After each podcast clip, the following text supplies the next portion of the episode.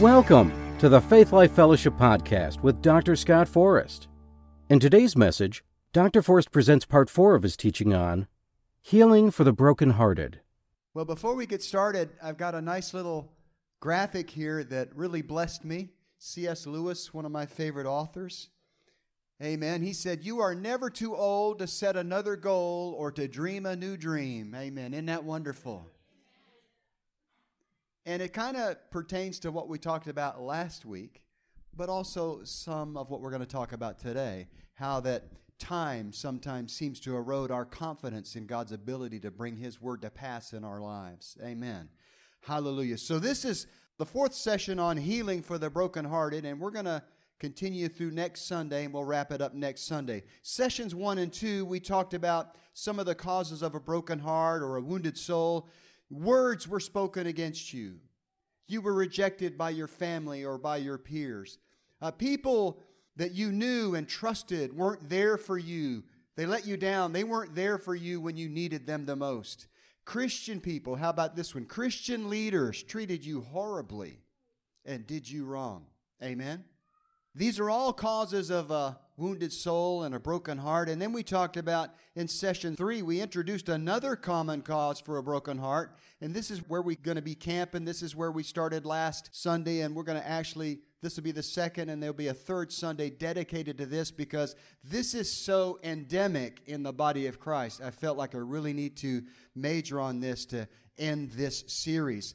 Dreams that once burned deeply in your heart seem lost or unfulfilled, and your heart is broken. You got a dream in your heart that you know God gave you, but the passage of time, the circumstances of life, and the mistakes that you've made have convinced you that God cannot bring it to pass. Amen. Regardless of the cause, your dreams seem lost and your heart is broken. Proverbs 13 12, this is in the New Living Translation, captures this sentiment really beautifully, I think. It says, Hope deferred makes the heart sick, but a dream fulfilled is a tree of life. In the Good News Translation, it says it like this When hope is crushed, the heart is crushed, but a wish come true fills you with joy. Amen. Psalm 147, verse 3, this is in the New King James Version. This has been one of our foundational texts. This is a prophetic statement about Jesus. It says, He heals the brokenhearted and binds up their wounds.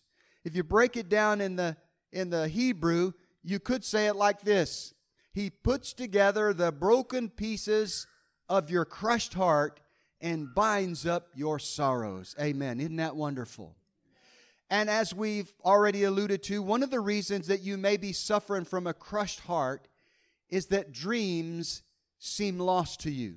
So last week we gave you four reasons that dreams seem lost to us. Number one, it's been so long since you received your dream, it seems like time is running out. Number two, the circumstances of your life say there's no way your dream will ever come to pass. Number three, you tried to make things happen, and the mistakes you made only made things worse. How many would raise their hand if you've done that? I won't ask for a show of hands. Number four, you missed it so badly that you believe there's no way to recover, and your dream is lost forever. Now, three and four kind of go together, and we're going to tackle three and four next week. But we're going to spend some time on number two the circumstances of your life say there's no way your dream will ever come to pass. If you're a believer, if you got a God given dream planted in your heart, and you'll be faithful to that calling, I want to say this at the very outset. There's plenty of time for God to bring to pass everything that He plans to do in and through you. I know we don't think that because we don't think about time the right way. And the bulk of last week's message was this Time is really not your enemy, folks. Time is your friend. Time is on your side. Amen?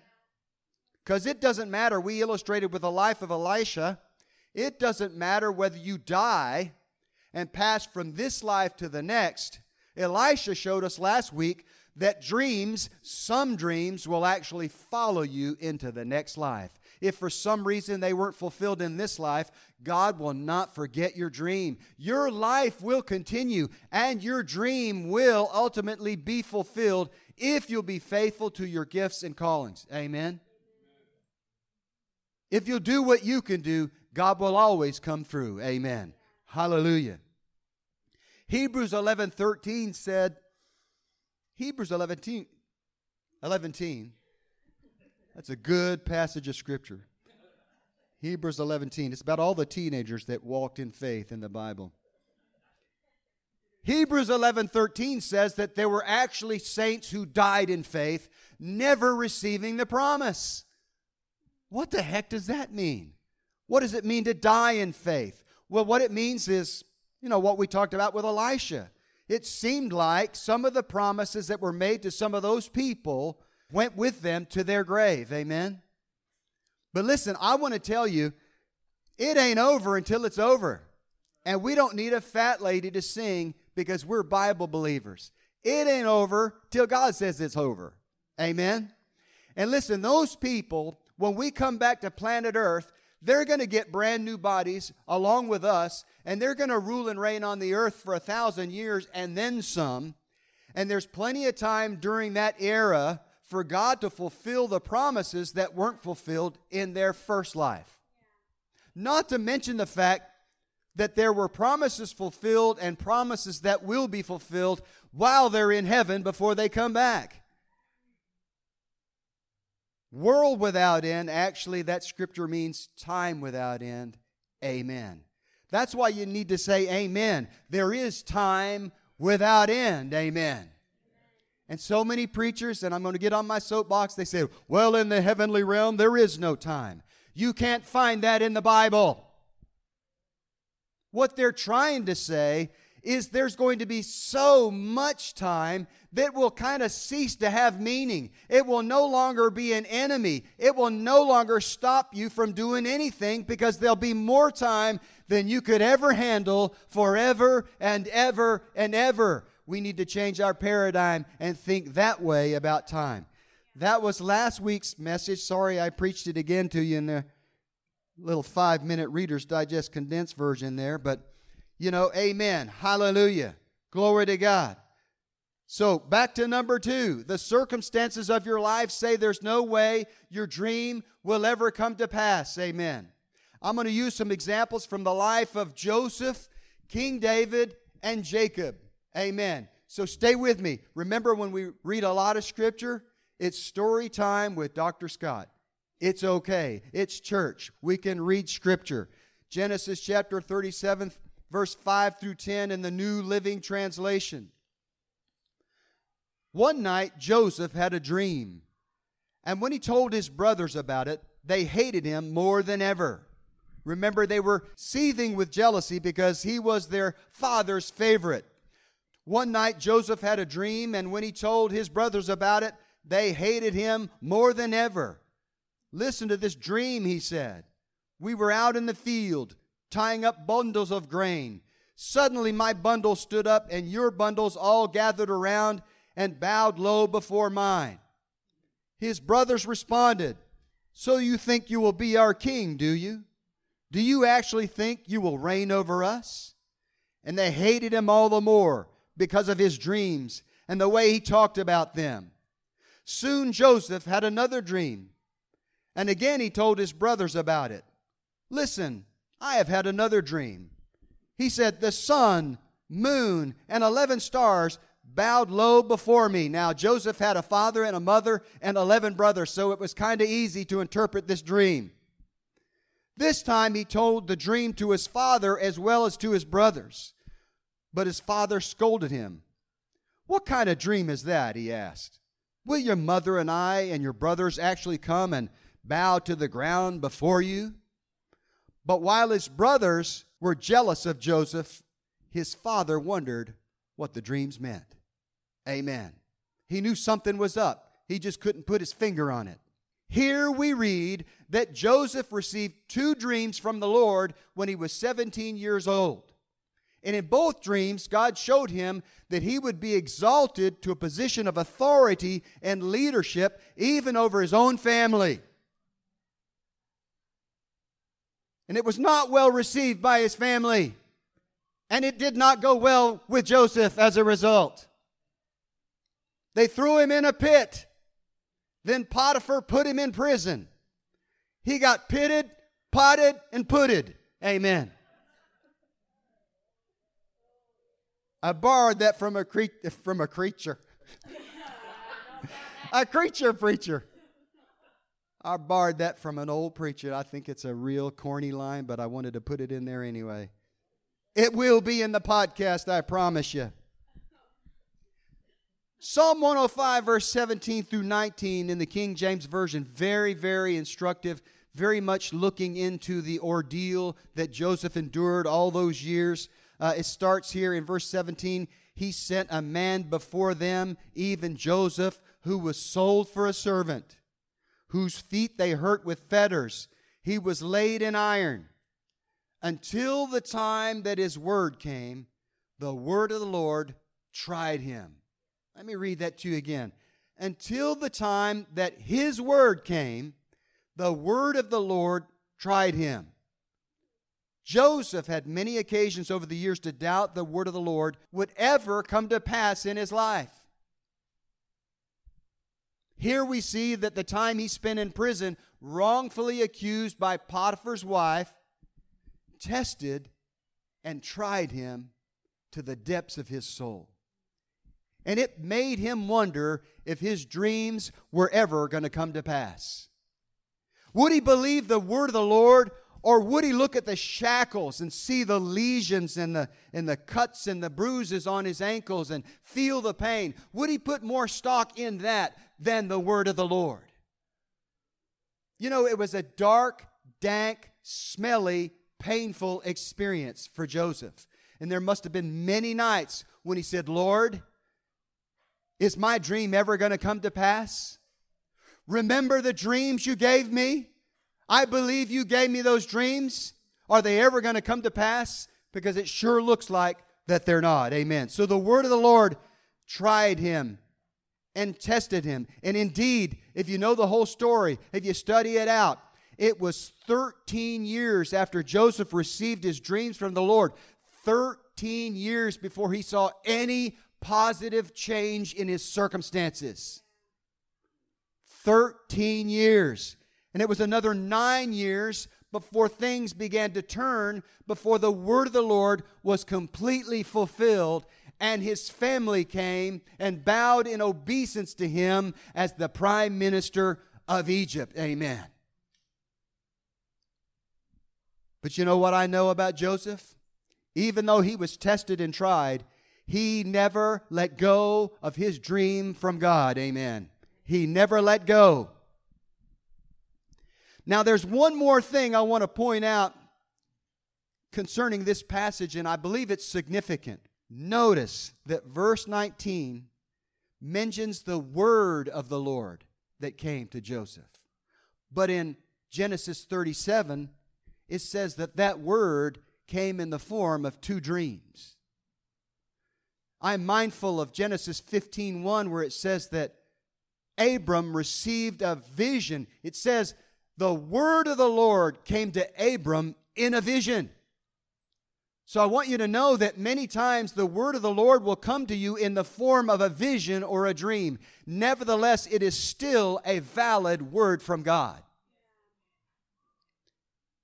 I call them sometimes pictures of victory that you can hold on to when times get tough when Joseph was in that prison, he looked at those pictures of victory. I believe he remembered every detail of both of those dreams to the uttermost. And when he felt like they weren't going to come to pass, he visualized those dreams that God gave to him. They were pictures of victory for him. He hung on to them, he never let go of them, and eventually they came to pass in his life. Amen. That's what we got to do. We got to do the same thing. If God gives you a word through a vision or a dream, you got to say, no matter how much time has passed, no matter what the circumstances say, you got to say, Be it unto me according to your word, Lord. Be it unto me oh, according to what you spoke to me in a dream or what you gave me in a vision. Hold on to your pictures of victory until you see it come to pass. Amen. Amen. Glory to God. Praise the Lord. Hallelujah. Let's talk about King David for a few minutes.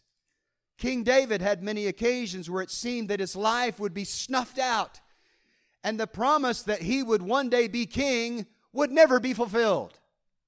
He spent a lot of years, many years in exile in the land of his enemy, in the land of the Philistines, most of the time on the run from King Saul, who had sworn he was going to hunt him down and kill him. And there were a couple of close calls where David almost didn't make it. So trust me, David had many times when he felt like lights out is upon me and the promise of God will not be fulfilled. But you know what?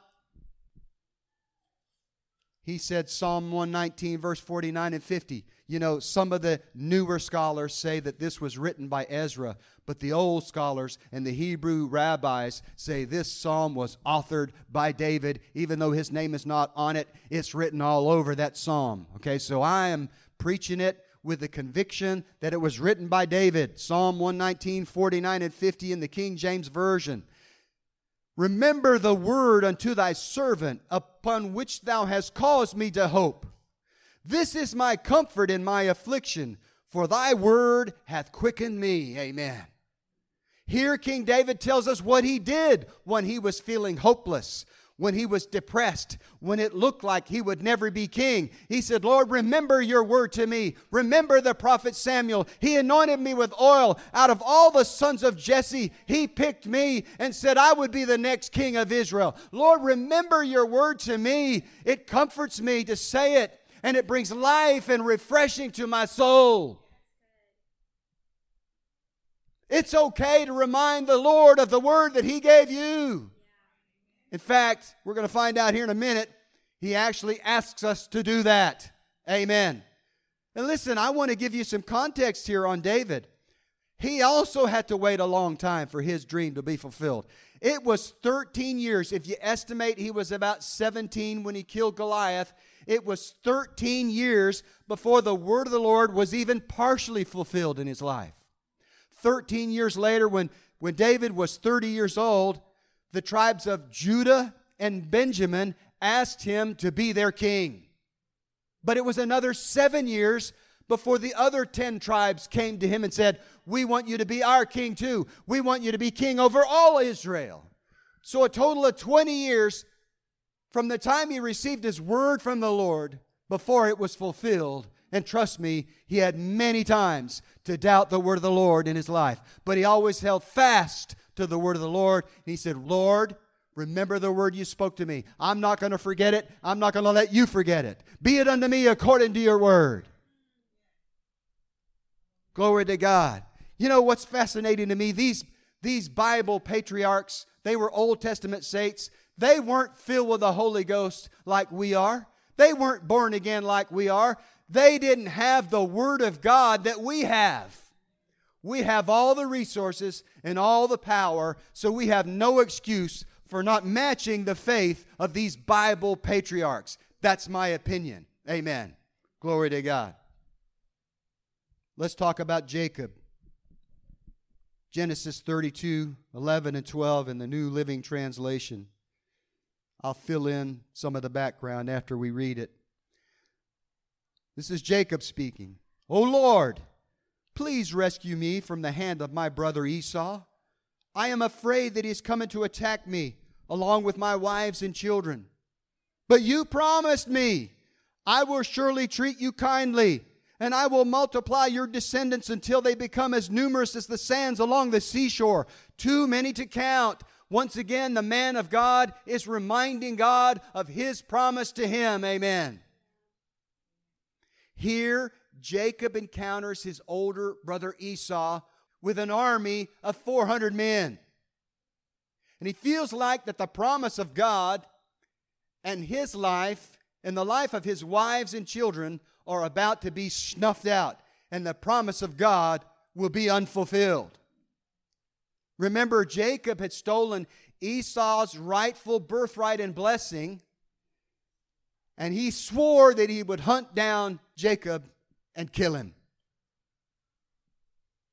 Many years had passed since he said that, but Jacob didn't have any reason to doubt that he felt that way currently, that he still held a grudge against his younger brother. So he thinks that Esau is coming to destroy him. And he might have been until the Lord intervened. He might have been until he reminded the God of Abraham, Isaac, and Jacob of his promises to Abraham, to Isaac, and to Jacob. Amen. And I believe because he did, disaster was averted. Amen. So, what did Jacob do when it looked like his life was in danger? His whole family would be destroyed, and the word of the Lord would not be fulfilled. He did the same thing that David did. Lord, remember the word you gave unto me. You got to be faithful. If Esau comes in here and destroys my family, your word will be unfulfilled. Therefore, I believe you will deliver me out of the hand of my brother. Now, it doesn't say that per se in the Bible, but you got to know that was his heart. That's why he was reminding the Lord of his word unto him. Listen, if you got a word from God, remind the Lord what he spoke to you. I don't care how many years have passed since you got that word. That's irrelevant in the mind of God. I don't care what the circumstances say. Somebody might say to you, You got million to one odds against you. You need to be like Lloyd Christmas and say, So you're saying there's a chance? You got to look at the positive side of things. Amen. Some of you saw Dumb and Dumber and you got that. Amen. Hallelujah. I encourage you to be like these Bible patriarchs and remember your word from the Lord. Amen. And remind God of the word that He spoke to you on a regular basis. It's not arrogant, it's not rude, because God actually asked us to do it through the prophet Isaiah. Listen to this scripture Isaiah 62, verse 6, in the Amplified Classic Version. I have set watchmen upon your walls. If you study that out, that's prophetic watchmen. I have set watchmen upon your walls, O Jerusalem, who will never hold their peace day or night. You who are his servants, and by your prayers put the Lord in remembrance of his promises, keep not silence. Amen. It is perfectly scriptural for you to remind the Lord of His word to you. Whether it's a word you found in the scripture or a word He gave you by the Spirit, it's okay. It's scriptural to say, Lord, this is the word you gave unto me. Now be it unto me according to your word. Don't be shy. Put Him in remembrance. Listen, don't be ugly to God. You know, I'm not saying that. But be bold. You know, it says we can boldly come to the throne of grace to find help in time of need. You can go to the same throne and say, Lord, you promised me this. You showed it to me in a vision. Be it unto me according to your word. Be it unto me according to what you showed me. Every jot and tittle be fulfilled in Jesus' name.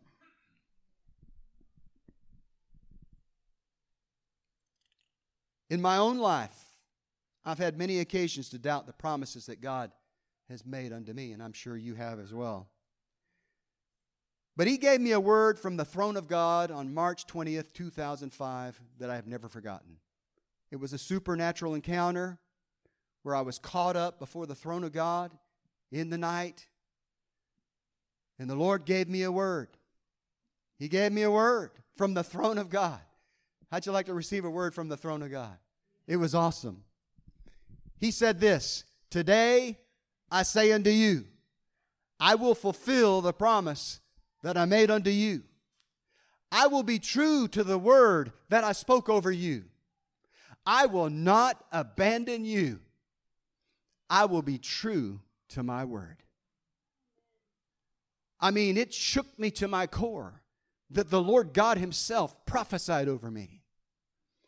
And after I got over that, after I came out of this vision, I was immediately curious. I was wondering, it seemed peculiar to me why he said, I will not abandon you. I, liked every other part of it but that because I didn't feel like I was abandoned.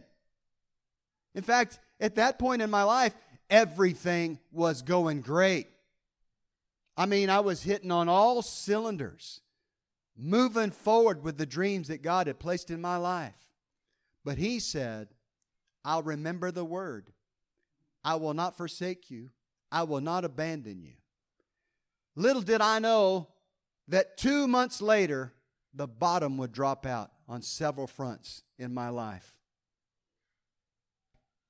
That old familiar feeling started rising up in me, and I felt dreams slipping through my fingers.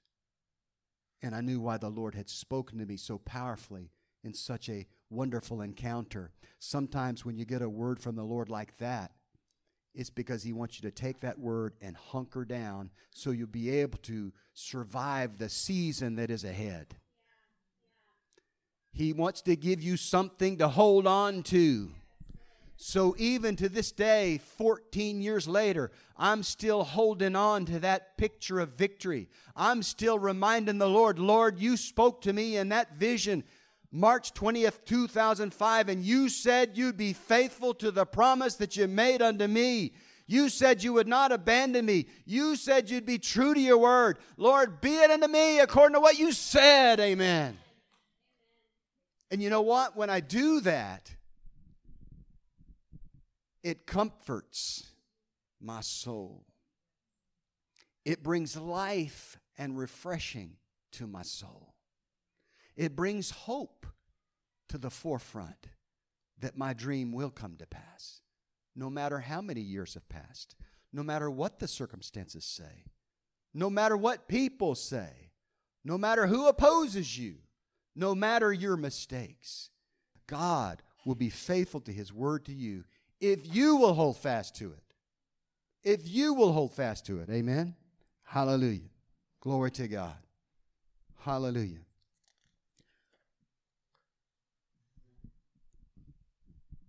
So let me wrap it up by saying this. Whether it was a word from God, a word from the scriptures, a word through a dream or a vision, I encourage you to do the same thing that these patriarchs did. I encourage you to do the same thing that I did. Hold fast to your word from the Lord. Never let it go.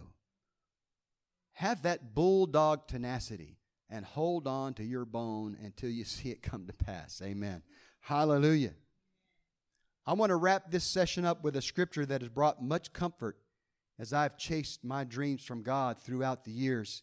And it may seem kind of obscure at first, but I will explain it. Psalm 56, verse 8, in the New King James Version. David says, You number my wanderings, put my tears into your bottle. Are they not in your book?